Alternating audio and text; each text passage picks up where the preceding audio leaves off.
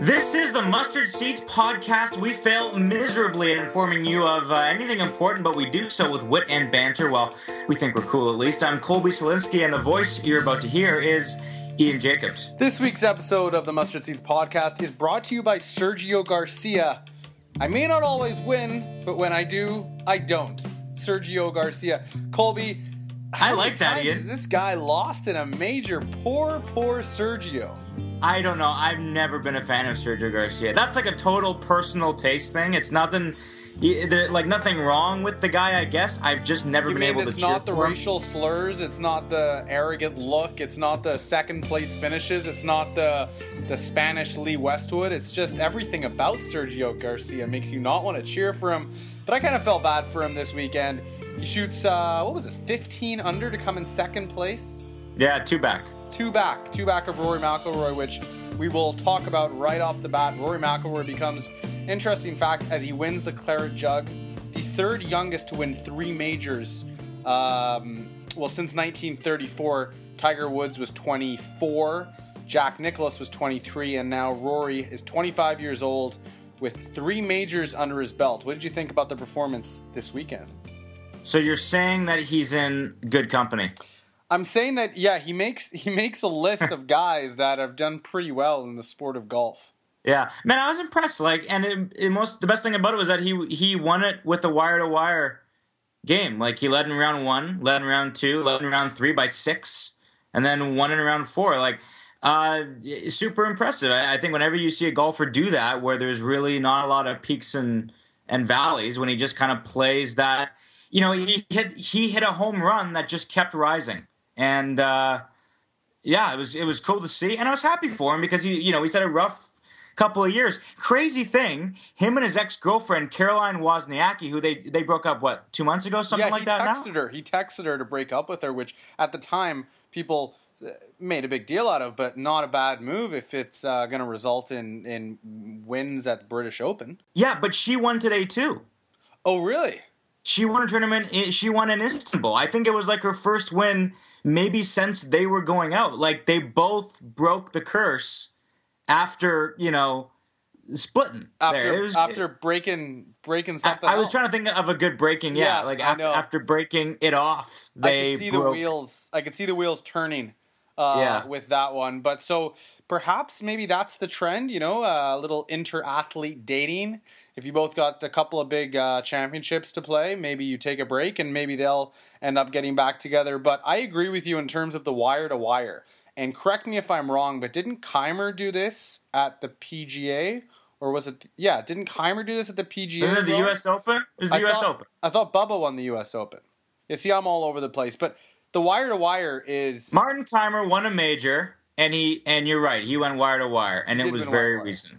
which is which is cool because you, that, that that to me is a new thing in terms of the the the conventional wisdom with golf and especially in majors is that if you have a really good start, unless you are one of the top top players in the world that have done it consistent consistently over the years. It's very hard to do that wire to wire because the field is so big and because you are playing against so many different types of well different factors throughout an entire weekend. Rory going wire to wire is probably more impressive to me than actually the 17 under that he finished with. Yeah. Because you look at the other guys in the field, you've got Sergio who was 15 under, Jim Furyk who was 13 under, I believe, and Rickie Fowler tied for second, also 15 under. So those are some pretty good scores, uh, but only one guy's going to win, and Rory managed to pull it off with a two shot lead. There are also some pretty good golfers up there. Like I know that Sergio's trailed off a little bit. Furyk hasn't done a lot in a while, but you know those are four heavy names, right? McIlroy, Fowler, who hasn't won a major yet, but I, I mean, I I love the guy. I think he's a great young golfer. He strikes the ball well. Uh, he's got cool style. Uh, Sergio Garcia, and then and then Jim. Furyk. Wicked, What? wicked, wicked style.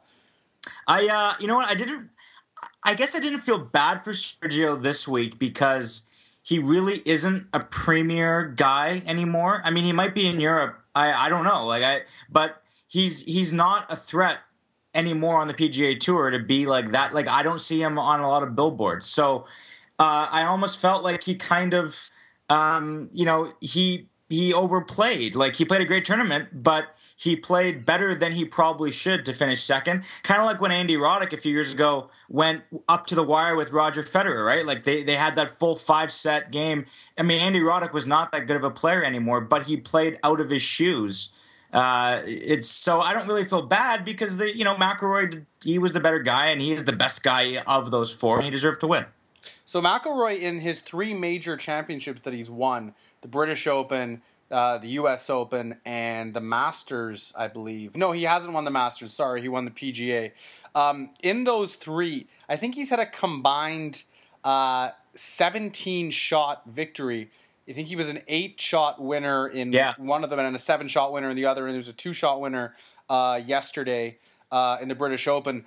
But here's here's what the big test is for me with McIlroy. He when he is at the top of his game and media attention is on him, he has to now make sure that he continues the momentum and he doesn't just become a blip in the radar, which is kind of what people thought he would when he started off his career so hot and he was anointed the new Tiger, he kind of just fell off. But now he's been able to bounce back is a great story, I think, for golf, especially given the fact that the Tiger effect is all pre tournament hype at this stage, and he is nowhere near competing against some of the young up and comers that golf has has now seen win a lot of these majors, like the Martin Kaymers, like the Rory McIlroys, and so on.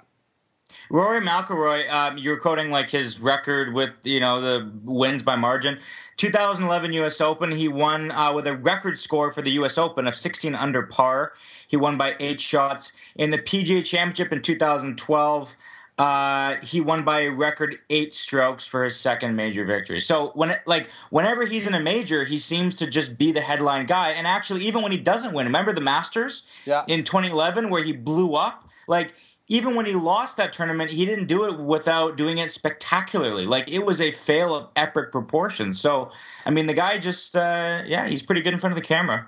Now, unfortunately, the British Open is one of these tournaments that kind of falls victim to time zone, the time yeah. zone effect, in the sense that yeah. when most of us in North America are waking up on Sunday morning, the tournament's over or pretty close to wrapping up. Now, my experience watching golf, Tiger Woods is the only person that can get you up at 4 a.m to watch a final round.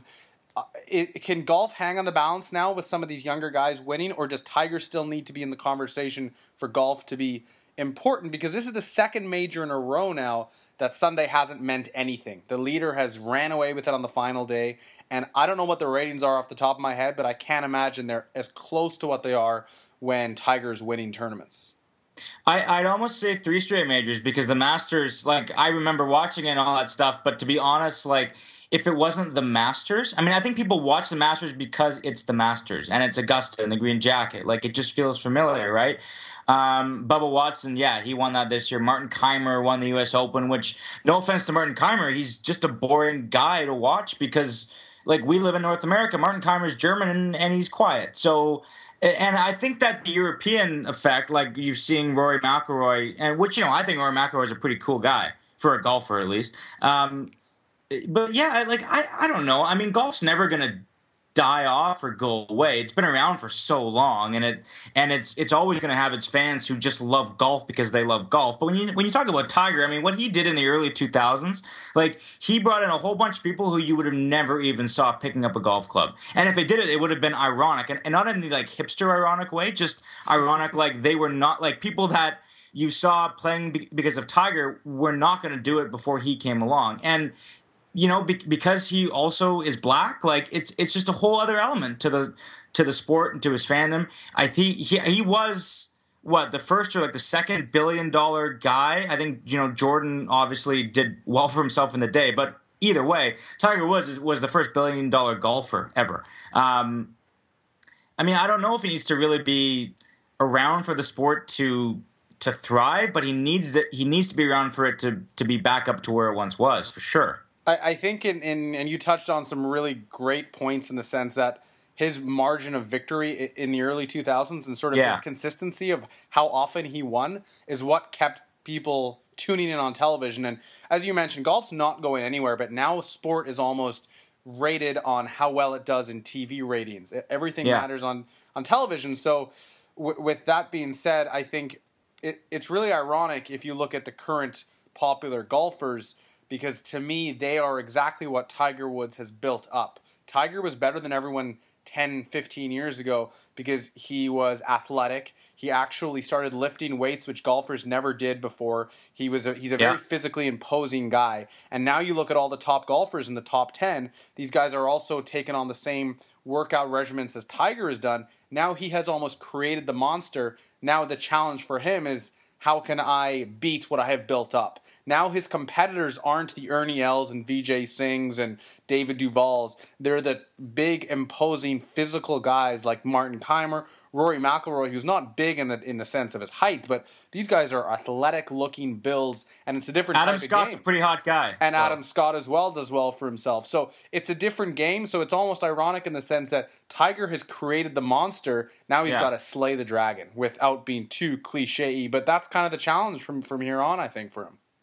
Well, the issue for Tiger was that there there was a point in I believe 2010 where he was slaying too many dragons. So uh, that's sort of what took him away from the game. And yeah, like then he was playing catch up, right? And and you look at it. I mean, I mean, I mean, how stupid is that? When you really look at everything that's happened to Tiger Woods in the past five or six years, I mean, so much of it is his, is his own doing, right? But now it feels like it's not his own doing. Now it just feels like he's, yeah, like you said, he created this monster because he made the game so popular. The funny thing too is that you know we're talking about uh, uh, about whether golf can still be uh, so cool. I mean, Rory McIlroy, like you said, is so much like Tiger Woods. Like as far as as far as why he's good, um, he's he's all skill.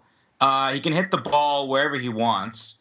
You know, normally as long as he wants. Uh, he attacks the course. Again, three majors by, by 25. Only Jack and Tiger have ever done that. So even though Rory kind of had slipped for a couple years, he really didn't slip long enough for it to actually, you know, kill his career. Um, you mentioned TV ratings too. I think the one thing about that is that, you know, TV, um, not necessarily in sports, but in general, like TV isn't doing so well. So we always hear about ratings for for TV, for sports, and for shows because TV's been been failing compared to the internet in so many ways. But sports, it's still strong. So all we ever hear about is numbers for like the Super Bowl or for golf or for hockey or whatever it is that we've had these these you know these like record numbers because live sports is still so important to so many people. Um, so we hear about that, but I mean those numbers can't really they really shouldn't affect a guy like McIlroy or Adam Scott. Like they should just be going there trying to win tournaments, right? And uh, it's a bit of of juggling, I guess, which they really shouldn't have to worry about. Yeah, and I think as long as they focus on what they have been focusing on, uh, golf at the end of the day, I think your hardcore golf fans, they just want to see some consistency. Golf has always strived when you have a guy or several guys who are winning multiple times. That's what makes it successful, and it's what makes rivalries. And I think in any individual sport, whether it's tennis, whether it's golf, uh, you just want to see uh, athletes compete against each other and have a carry on uh, year by year. So it's not just a bunch of random names. And I think we're getting there in the sense that we don't have to rely so much on Tiger. But man, pre tournament hype, it's all people are talking about. Every single major is this the one that we're going to see Tiger? So yeah. um, it's just one of those things. I don't think it'll ever go away until he retires. I really think that his effect is so long lasting that we might not, not ever hear the end of him before any tournament, no matter what his form is. Well, maybe we should hope that Tiger's hype, you know, stays. Like even if he never wins an, an, another major, like maybe it's good that people still clearly aren't bored yet, even to keep talking about the guy as a as a guy for the major. Like it, and speaking, you know, speaking of of a guy who is probably brings just as much hype, if not even more. LeBron James as a Cleveland Cavalier, Cavalier now. We have not talked about that yet. It happened last week. We took a bit of a hiatus as uh, sports took a bit of a hiatus during the MLB All Star Star break. But news yeah. came out today that the Cavaliers are expected to sign Andrew Wiggins to a contract. Uh, which has been a bit of a delay because of the rumored Andrew Wiggins to Minnesota for Kevin Love trade rumors. So, with that being said, um, and just to remind everyone, if once the Cavs sign Wiggins, which again is expected to take place this week, they must wait 30 days before actually dealing him to another team. And that sort of brings up the debate does this make this more likely that Wiggins will get traded to Minnesota, or does this make it less likely that he'll get traded to Minnesota? What do you think? I don't think it matters at all. Actually, I don't think that, that this will affect the Minnesota, the sorry, like the pending possible, whatever you want to call it, Minnesota trade, uh, which would be Wiggins uh, who was the number one pick this year, Anthony Bennett, number one pick the year before, and then a future number one pick. That's the that's the you know thought that that's the table trade. Um, I don't think that that it would affect the trade at all. Like, yeah, they have to wait 30 days, but it's the off season. Um, I think Cleveland does want to pull Minnesota along a little bit. I think that they tried to get it done without including Wiggins just to see what they could gauge from Minnesota. I think Minnesota's been playing hardball back. Um, I don't think it makes a difference uh, whether whether they do it today or in 30 days or you know what even in a, in a few months like maybe they let the first couple months of the season go by and then they go you know what now we, we need kevin love and let's make this deal so that's think, that's what I think, but you I think know, you disagree. I, I think given this, I mean, when I first read this news, my first thought was that there's no way they're going to deal him. You don't bring on your number one pick, sign him, and then keep him for 30 days in limbo and then deal him. I think that they've almost had their time to figure out what they're going to do. And I think if the trade hasn't gone through yet, uh, I don't think it will go through. Now, now that being said, and a and in completely no way does this matter at all for the Cavs.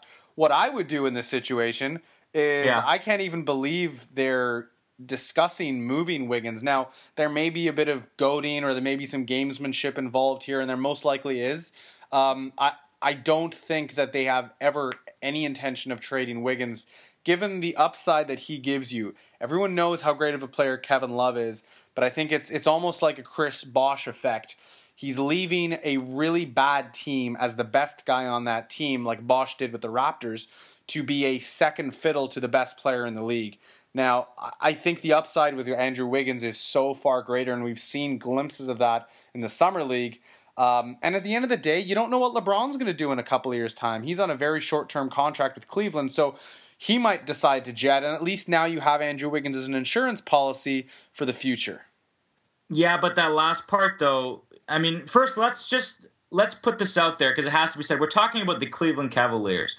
So if we're talking about sound decisions based on logic and patience, I'm not sure Cleveland and their owner, especially Dan Gilbert, which he's the owner. He isn't even the general manager. He isn't even the coach. But for some reason, we're talking about what Dan Gilbert wants. Like that's what everyone's saying, right?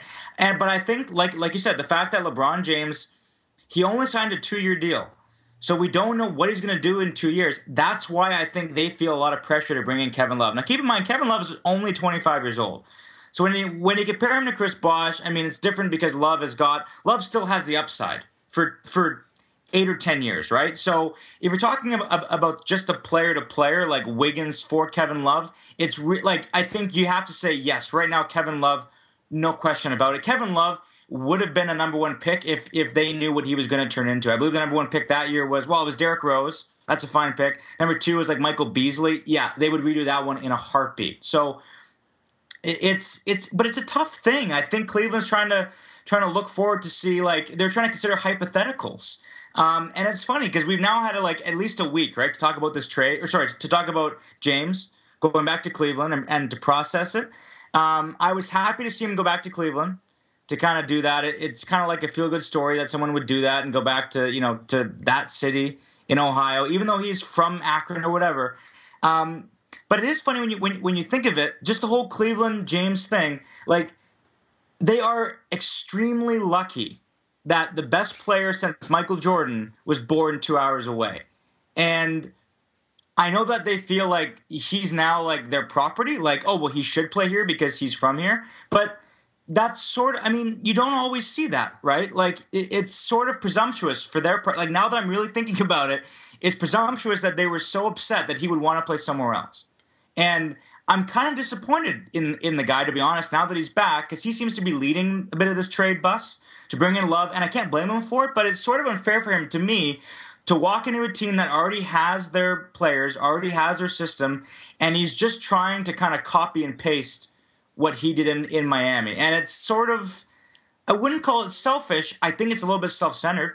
Um, you, you, know, like why would he go to Cleveland? I mean, they are in a better shape even without James. Like if you took Miami with, without James and Cleveland without James, I would rather go to Cleveland just based on basketball. They have younger players. They got a better future. See, uh, see I, yeah. I, I, I could not disagree with you more. Uh, I, I, just in the last, just just in just in the last part, I think I, and I'll, I'll, I want to get back to that. I, will expand on that in a little bit. I would take Miami over Cleveland. I was right talking now. for a while, so right. I would yeah. take Miami over Cleveland right now if you take LeBron out of both teams. But I said uh, when we talked about this about a week before LeBron made the decision, I said that I would be very disappointed if LeBron ended up going back to Cleveland because it seems to me as a cop out. Now I stand by Yeah. that. And if you take all, by the way, LeBron's PR guy, that guy is like he is like the best PR guy ever. You can, I can't believe he turned whatever the decision LeBron made to ditch his team that just lost in the finals because of him. Send him back home and make him look like the hero. He turned Yeah. his back on Wade. He turned his back on Chris Bosh. He turned his back on the Miami Heat. And all of a sudden, he's the hero for going back to the damsel in distress Cleveland Cavaliers. Cleveland Yeah. have been the bottom of the barrel in every single North American sport that they compete in for years. All of a sudden, they now have LeBron James and Johnny Manziel, quite possibly the two most talked about and biggest stars in North America right now. You said it, Yeah. they're lucky. They are very lucky to have, well, Manziel, who fell to them in the draft, and LeBron, who you said lives two hours away. Well, and the fact that they were so ba- like, okay, first off, you're lucky that that this guy is born in your state. Second, you're lucky that in 2003, when he was drafted, you were so bad the year before that you got the number one pick. Like everything lined up perfectly for the Cleveland Cavaliers. Um, and and now we're hearing people talk about Minnesota like it's some like it's Siberia. And no offense to Siberia, but like I mean, yeah, I'll agree. You know, like like Minneapolis isn't Miami, it isn't New York, it isn't Los Angeles. It's not some cosmopolitan wonderland where all this culture and stuff is. But there's nothing wrong with Minneapolis, and certainly compared to Cleveland, there's nothing wrong with Minneapolis. So it's funny that everyone kind of takes this darling approach to Cleveland, and then they just they just dump all over Minnesota in the process. So it, it's a really weird situation. Um, as as far as that goes, yeah, I'm with you. I think I thought it was a bit of a cop out, um, and I also thought that in the sense that LeBron never really mentioned one of the real reasons, which is you know what, like he isn't just going back to Cleveland to try to save the day. He's going there because, and and whether you agree that that they're better than Miami without him or whatever, they still have Kyrie Irving. They still had the number one pick this year, last year. They've still had a bit of a foundation. He's not going back to nothing. So, and I think he did see that Miami had a had a bad finals last year. He kind of cut and ran. I think he he only has a few more years left at this prime shape. And in fact, I would go a step further and say that Kevin Durant is in a much better individual position to be that player next year. Like I think Kevin Durant should be the MVP for the next two seasons. Um, so I I thought it was as as heartwarming as it was in a homeward bound kind of way. You know, the the faithful dog returns home and run like it was also just a little bit phony and cheap and forced and and it, it fake- ab- fake. and it absolutely um, just makes sports fans, I think, kind of look a little dumb in that Yeah. you have a nation of people who hate LeBron James, and all of a sudden somebody writes an article in Sports Illustrated, and everybody now loves LeBron James. Like, uh, I like it. It just it dilutes sports, and I and I and I, I've said this before. Like, I kind of hate when sports transcends into popular culture. Um, just because of reasons like this. Now you don't have anyone actually analyzing the situation and taking a look at both sides and saying, okay, like let's really look at the justification behind this. You just have a lot of people who get very giddy and excited because they hear that this is what is making people talk about the sport. And I just, I, I just, I, it kind of bothered me, and I kind of felt disappointed like, oh, okay, that makes sense. Like, this is something that he would have done. This is exactly in line with his character. His, one of the biggest criticisms about LeBron, in the sense of the public perception of him, is that he loves to please people. And this is just another one of his ways to ditch out on a challenge, which would have been staying in Miami and bouncing back and winning another title with them. But instead, Right. he likes to please the masses by doing what everybody wants, which is, like you said, the homeward bound, return home. You know, it's a lovable story, and I, I just I don't buy it, and I don't think it's going to end up well for the Cavs. I think they're going to end up in tears once again, and there's going to be more jerseys burnt when it's all said and done. Yeah, I think it will end up well for Cleveland. on on on the court. Like I think I I would like to agree with you, but I think I thought that when he went to Miami, like, oh great, you've got three players, no one else, and then they won two straight championships and they were in four. So eh, I mean, but I think, eh, eh, and and I was one of the I was one of the, one of the idiots. Like the first few days, yeah, I was excited for him for him to go back to Cleveland because it was a it was a fun thing to read about, and it was like, okay, cool, like you know, if Cleveland can make it, then maybe like the rest of us can, you know. But when then when you actually pull yourself back and think about it, it's I mean, like I said, I, I felt kind of defrauded a little bit, and also as far as basketball, like as far as the actual game itself, let's not forget he still stayed in the Eastern Conference. If Cleveland is in the West, I don't think that he makes that move. I mean, there are better teams in the West with sorry, like like better younger, you know, teams with a stronger foundation, like Phoenix or like Houston. Like they've got good teams. I don't know if Golden State and as far as Houston goes, like I know that they were in on Bosh, so that like that was their guy, and then they didn't get him. But if LeBron would have told them, "Hey, I want to come play in Houston because I like I want to play with James Harden. I want to play with Dwight Howard. They would have bent over for him. Or the Los Angeles Lakers. Like, why not go somewhere? I mean, so it, it's sort of a protected move. Like, he kind of has this appearance of it being a very courageous, uh, honorable thing, and it, and it is in the sense that he's going home, but it's not too courageous. It's kind of protected. It's kind of easy for him. Like you said, he could have faced a challenge in Miami. I don't blame him for wanting to to leave Miami, but let's not hold him up to be this hero. Let's just treat him like he is, and that's a man. So, well, when the season starts, it's going to be great because the focus again is on LeBron. The focus is going to be on the Cavs, and it's just all going to be. I mean, win or lose, it's going to be dramatic because you know once LeBron's involved, it's always going to be always going to be made for TV drama. Now, speaking of potential made for TV drama, Colby, you were at. Well, why don't you just tell us where were you this week? I know where you're going with this. I was at starting with that 8 a.m. Saturday morning. I had to make a, uh, a nice 45 minute drive to get there. I was at the Quidditch Global Games in Burnaby, British Columbia, which is like there actually is a real Quidditch World Cup. Okay, but the Quidditch Global Games is actually like the World Cup we see in the movies or in the books. You know the one from the Order of the Phoenix. Yeah, yeah. Yeah. Sorry, we we just lost whatever our our athletic audience would would be. Um, but yeah, I was, lost, it was. You know what? We just lost all what? five listeners, Colby. It's yeah. just you and me now. Well, two of them were you and me. Um, it was it was great.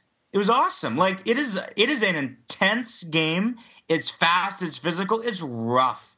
Like the goofy part about the sport is that they have to run around with the brooms be- between their legs, but that makes like the tackles even more cringy. Because when they get tackled and hit and smacked, they fall with these brooms. Like one girl got a broom handle like into her neck. Like they had to like stop the game and like carry her off because she got like it was it was awesome and it is I should say and I'm yeah I I fell in love with it. It is the world's only full contact co-ed sport. So in this age of um, political correctness and non-sexism, uh, it is doing its job. So were there teams there that actually represented the Harry Potter houses? Like was there Ravenclaw, no. Slytherin? No, they. So it was just what was it? Countries? Like how does it? What was countries. the breakdown? Okay. Countries. As far as I know, I was the only Hufflepuff there. uh, no, it was countries. So Team Canada, and they were the host. They they finished in third. They had the bronze medal. The United States won gold. They defended their title from the last global games. Wow. Uh, Australia won silver. Wow. Uh, Mexico was the only. I was gonna say they were the only non-English speaking team there, but I guess Belgium and France were there. But they but they speak English.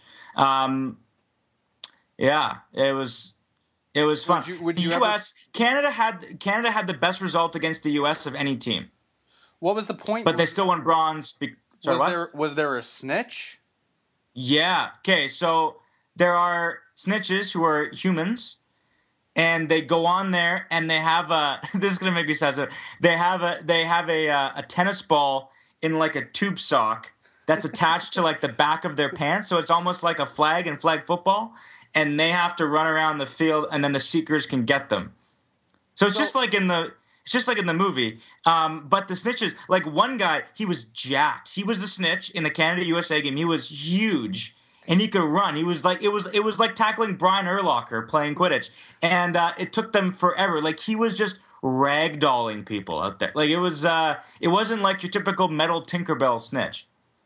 So to me, that's yeah. I mean, it, it, I'm trying to visualize this, but I've only seen yeah. pictures, and I think they do enough justice. But that's that's great that you were out at uh, you know in a potential burgeoning sport in the Quidditch you're. You're making it sound like cute, like all cute and crappy. Well, it's a real it, sport. It is. I'm not denying that. I'm just. It sounds cute. Maybe, maybe the the the the fact that it's called still called Quidditch, um, maybe a deterrent for some people who don't know anything about Harry Potter. But you know, who am I to judge, right? It's not like I.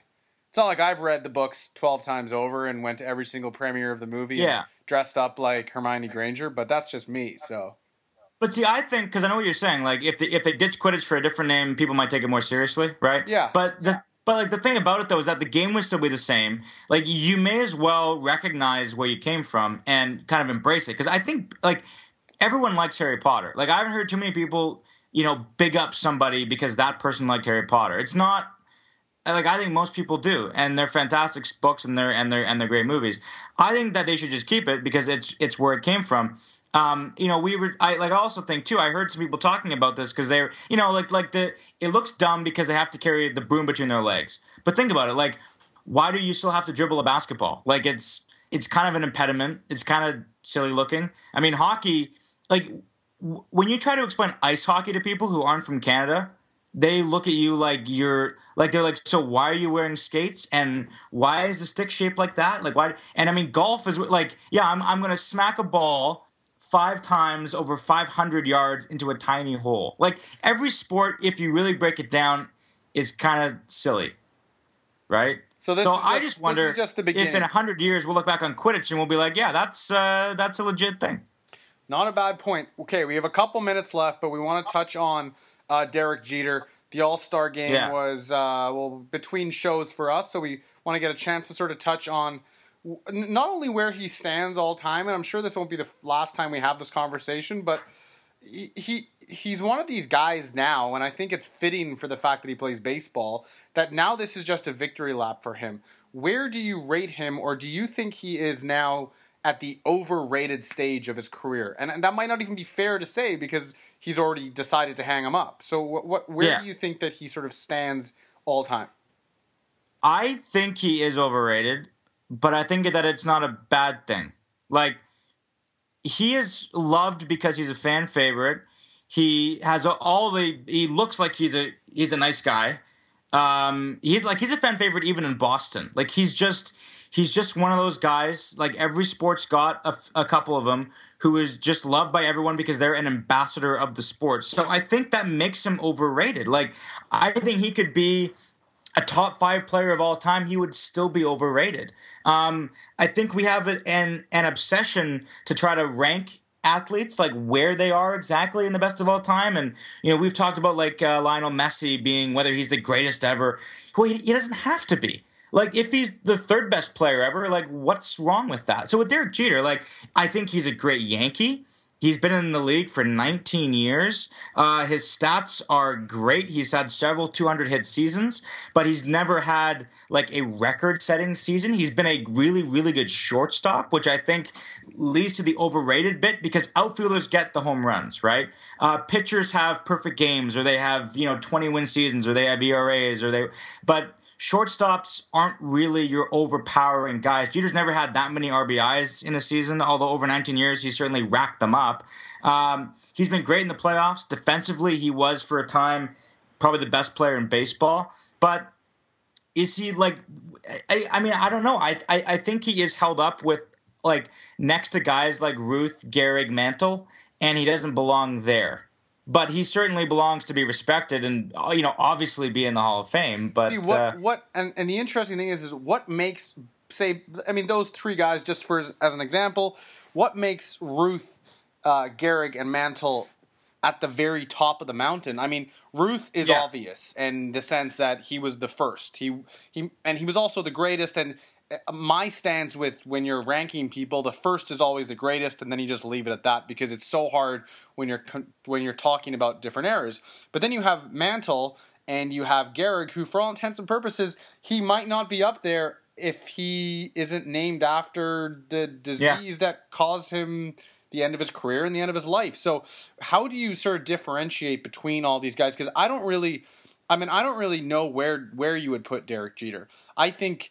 if you're going to put him somewhere, you have to understand that you're putting him in a different era of baseball. So he plays all throughout the 90s and he wins three titles or four titles in the 90s. They won the 2000 Subway Series. So that was not a 90s title, but you, you have a guy who the lore around him is almost greater than the actual play on the field. And because he's in Yankee pinstripes, and because he's the most popular bachelor out there, and because he's a nice guy and he flashes a nice smile and he's the captain, then does that not Yeah. make him at the top of the mountain with the rest of those guys?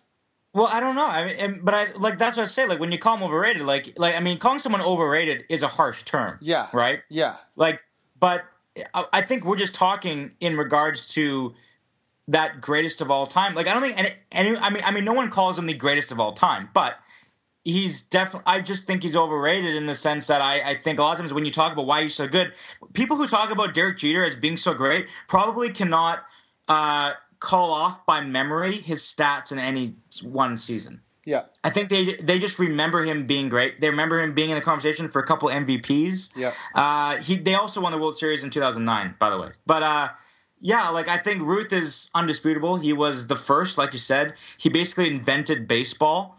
He did it at an easier time. Remember, he was a pitcher before he was ever a ever a uh, slugger. But I mean, when when Babe Ruth hit his 60 home run season, I believe the next closest guy had 11. Like, so he wasn't just the first; he was also so far beyond every everyone else. I think you know. Then you look at guys who were great at. I mean, Mickey Mantle could, could hit a home run like nobody else. So Mantle's career, like honestly, probably isn't up there with Jeter's because he wasn't. I mean, he didn't play for 19 years. Uh, he didn't have the all-around game that maybe Jeter had. Although Mickey Mantle was a specimen. Um, you know, like Willie Mays is up there. I I just think Jeter's. Uh, it's just so hard to evaluate guys in the present compared to guys in the past because I I mentioned Gehrig. At the same time, I don't know a thing about Gehrig because I that was a long time ago and I was certainly not alive.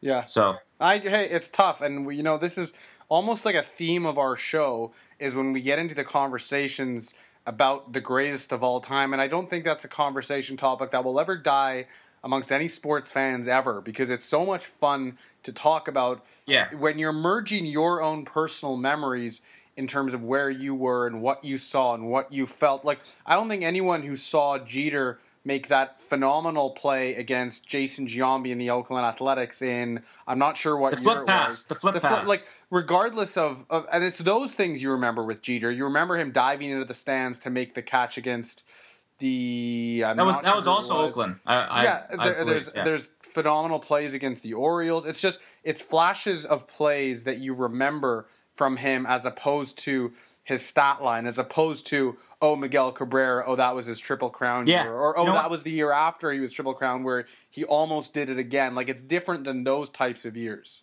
But Miguel Cabrera will retire, and I think it would be fair to say that when he does, you could call him a better all-time player than Derek Jeter, just just by on the field things. Same with Albert Pujols. Uh, I think when he goes down, um, the play, by the way, just just to get it accurate, I believe it was 2001, and it was Jeremy Giambi.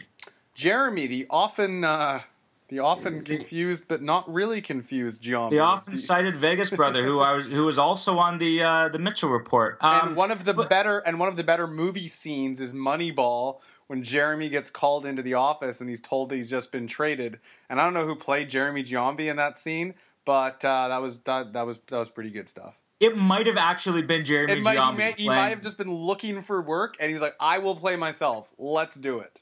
Yeah. Um, but you know, it's funny. Like you mentioned, like like the greatest of all time thing. Some guys just are the greatest of all time, and you can't explain it with stuff because they just are. And one of those guys is Michael Jordan, right? Like Michael Jordan didn't retire with the most points or with the most assists or whatever. Like it didn't really matter. He just he just was the greatest of all time. So it's so hard for someone like LeBron James to come along and it, it almost feels like you're waiting for him to to take the mantle, but he can't really. Like there's nothing that that LeBron James can do to become the greatest ever. He could lead, he could score the most points of all time, and I don't think that it would make him better or worse than Michael Jordan. He's just because Michael Jordan is it's a moving target, like he's chasing a ghost. I think Babe Ruth is one of the other ones. I think Pele to some extent has that for soccer because he played so long ago.